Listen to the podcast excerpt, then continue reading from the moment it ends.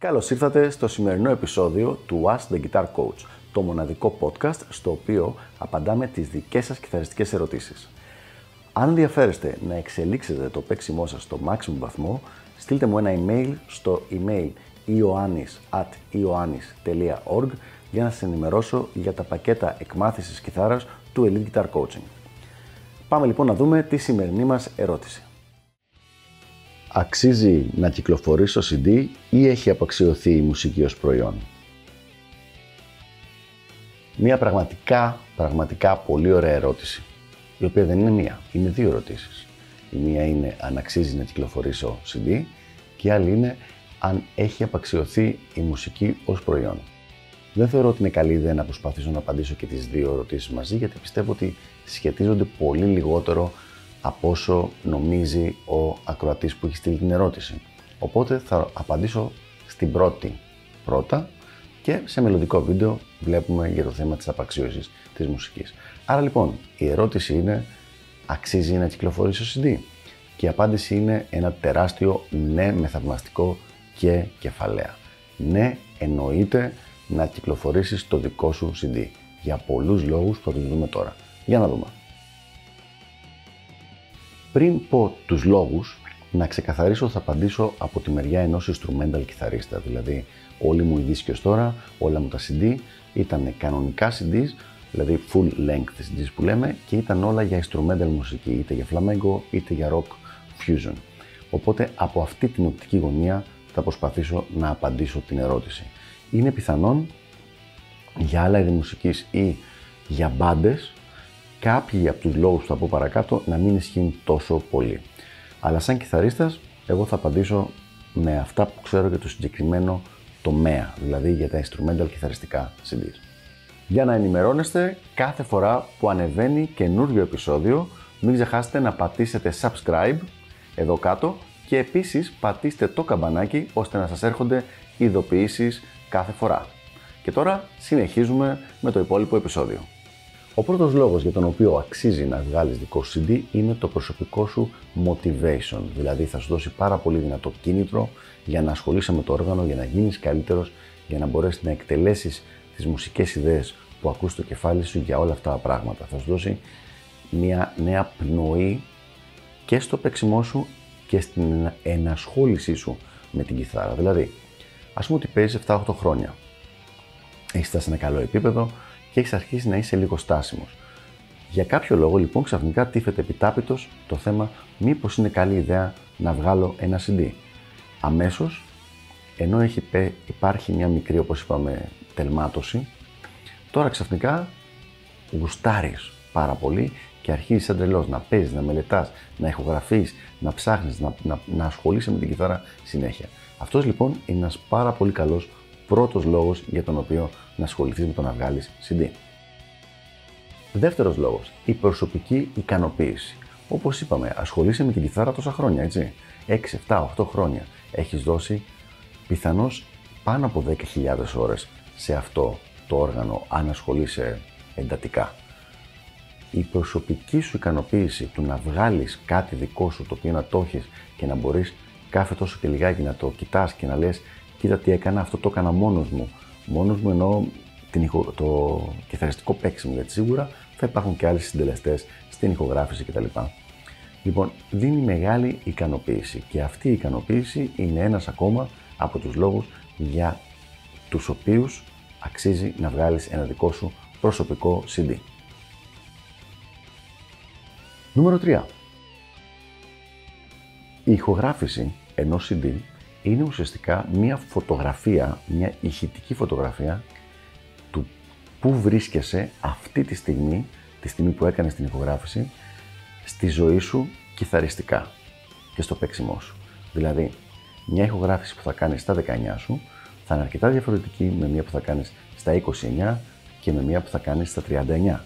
Οπότε πραγματικά έχει αξία το να έχεις ένα δείγμα, εκτεταμένο δείγμα παίξήματό σου από, τη, από εκείνη την ηλικία, από εκείνη τη φάση στην οποία βρίσκεσαι και πραγματικά μελλοντικά, στο λέω με απόλυτη σιγουριά, θα το ακούς, θα το κοιτάς και θα έχεις πολύ, θα νοσταλγείς εκείνη τη φάση, παρόλο που τώρα το παίξιμό σου μπορεί να είναι καλύτερο. Λόγος νούμερο 4.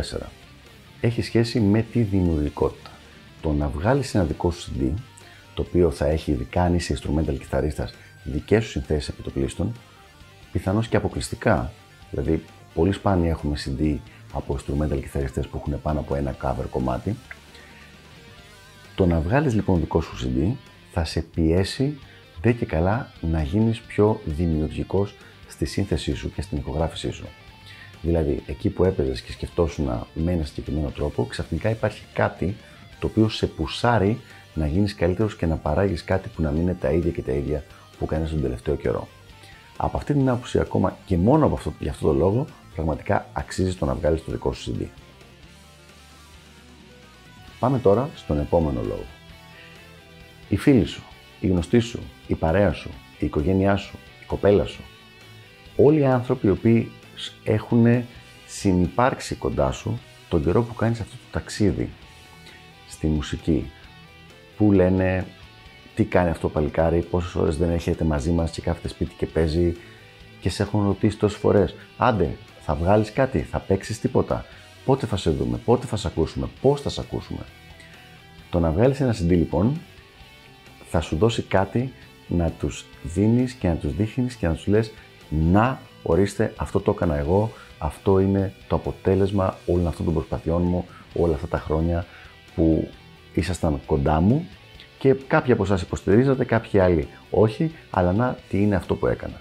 Εννοείται ότι σαν μοναδικός λόγος αυτός ουσιαστικά δεν τον υποστηρίζω καθόλου. Δηλαδή, το να κάνεις ένα δίσκο για τους άλλους θεωρώ ότι είναι πάρα πολύ αρνητικό. Αλλά μαζί με τους υπόλοιπους λόγους, να υπάρχει και αυτό μέσα στην πιατέλα ολόκληρη, θεωρώ ότι είναι και αυτός ένας καλός λόγος ακόμα. Πάμε τώρα στους πιο επαγγελματικούς εντός εισαγωγικών λόγους, οι οποίοι δηλαδή είναι λόγοι που πιθανώς να έχουν και ένα επαγγελματικό αντίκρισμα. Για να δούμε. Πρώτος επαγγελματικός λόγος. Αφήνεις το σημάδι σου στη μουσική βιομηχανία του χώρου και της χώρας σου. Για παράδειγμα, ε, όταν είχα βγάλει εγώ τον πρώτο μου δίσκο ηλεκτρικής κιθάρας, το Suspension of Disbelief, εκείνη την εποχή υπήρχαν, αν θυμάμαι καλά, μόνο δύο άλλοι κιθαρίστες που είχαν κάνει κάτι αντίστοιχο. Οπότε αμέσως με το που βγήκε ο δίσκος αυτός, ήμουνα ένας από τους τρεις συνολικά που είχαν βγάλει κάποιο instrumental δίσκο. Αυτό λοιπόν είτε άρεσε ο δίσκος είτε όχι σε κάποιον δεν μπορούσε να αγνοήσει ότι ξαφνικά είσαι ένας από αυτούς που το έχουν κάνει. Επίσης, το να βγάλεις ένα ολόκληρο δίσκο δείχνει μία σοβαρότητα. Κάτι το οποίο δεν είναι καθόλου, καθόλου, καθόλου, μόλις το επανέλαβα δύο φορές και θα το επαναλάβω πάλι, καθόλου δεδομένο ότι θα έχει κάποιος μουσικός. Δηλαδή ένα πολύ μεγάλο, ένα πολύ συνηθισμένο φαινόμενο είναι η μουσική που είναι αυτό που λέμε κομίτες. Έρχονται πάνε, ξεκινάνε κάτι με τις καλύτερες προθέσεις και διαθέσεις και μέσα σε ένα μήνα έχουν εξαφανιστεί, δεν έχει τελειώσει ούτε ο δίσκος ούτε καν το ένα κομμάτι. Έχουμε τραγιλαφικές καταστάσεις με κιθαρίστες που έχουν ξεκινήσει τους δίσκους τους εδώ και 8-9 χρόνια και ακόμα δεν έχουν βγάλει όχι ολόκληρο το δίσκο, ούτε ένα κομμάτι σαν single. Οπότε το να βγάλει κάποιος ένα ολόκληρο δίσκο με 8, 9, 10, 12 κομμάτια δείχνει μια σοβαρότητα, τουλάχιστον μια σταθερότητα που είναι κάτι το οποίο επαγγελματικά σίγουρα θα εκτιμηθεί από τα κατάλληλα άτομα. Επόμενος επαγγελματικός λόγος είναι μια διαφήμιση των ικανοτήτων σου για μπάντες που πιθανώς να ενδιαφέρονται για κάποιον να συνεργαστούν. Δηλαδή, παίζεις εσύ κιθάρα, είναι ο solo δίσκο, ο solo δίσκος σου και θέλεις κάποια στιγμή να μπει σε μια καλή μπάντα. Αντί να λες παίζω καλή κιθάρα παιδιά, ε, μπορώ να έρθω να με δοκιμάσετε. Έχεις το δίσκο σου και μπορούν να ακούσουν το παίξιμό σου, να δουν τις ικανότητές σου και να κρίνουν αν ηχητικά και παιχτικά τουλάχιστον τους κάνεις. Τώρα δεν είναι ο μοναδικός τρόπος αυτός. Θα μπορούσε να κάνεις και κάποιο βίντεο κλιπ, θα μπορούσε να κάνεις κάποια βίντεο στο YouTube, αλλά σίγουρα είναι ένας από τους πολύ καλούς τρόπους. Ένας τελευταίος λόγος Πιθανώς μικρότερης σημασίας γιατί δεν έχει σχέση με όλο τον κόσμο που θα ακούει αυτό το βίντεο, είναι σε περίπτωση που θέλεις να κάνεις live. Δηλαδή, αν θες να παίζεις live τη μουσική σου και τη μουσική που θα έχεις στο δίσκο αυτό, το να έχεις ένα CD με τα κομμάτια και με το στυλ της μουσικής που κάνεις θα σε βοηθήσει πολύ περισσότερο από κάποιον που δεν το έχει το δικό του CD στο να κλείνεις τα live. Δηλαδή, όταν πηγαίνεις σε κάποιο venue, σε κάποιο μαγαζί, οπουδήποτε, σε κάποιο φεστιβάλ, όποια διαδικασία και αν χρησιμοποιήσεις για να κλείσεις αυτά τα live, είναι, θα σε πάρουν πολύ πιο σοβαρά αν έχεις κάποιον ολοκληρωμένο δίσκο στα χέρια σου και τους τον δώσεις και τους πεις ορίστε ακού, ακούστε να δείτε τι είναι αυτό το οποίο κάνω, τι είναι αυτό το οποίο πρεσβεύω. Θα αυξήσεις δηλαδή αρκετά τις πιθανότητές σου στο να σε πάρουν σοβαρά, το οποίο είναι και ένα πολύ μεγάλο πρόβλημα όπως είπα πιο πριν και θα το αναλύσουμε σε άλλο βίντεο. Οπότε λοιπόν αυτός είναι ένας τελευταίος λόγος που όντως καλή ιδέα είναι να κάνεις το δικό σου CD. Αυτοί λοιπόν ήταν 8, 8 διαφορετικοί λόγοι για τους οποίους είναι πολύ καλή ιδέα το να βγάλεις το δικό σου CD είτε είσαι ερασιτέχνης, είτε είσαι επαγγελματίας, είτε θες να γίνεις επαγγελματίας στη μουσική βιομηχανία. Ελπίζω λοιπόν να βοήθησα λίγο με αυτό το βίντεο και τα λέμε στο επόμενο επεισόδιο του Ask the Guitar Coach. Γεια χαρά!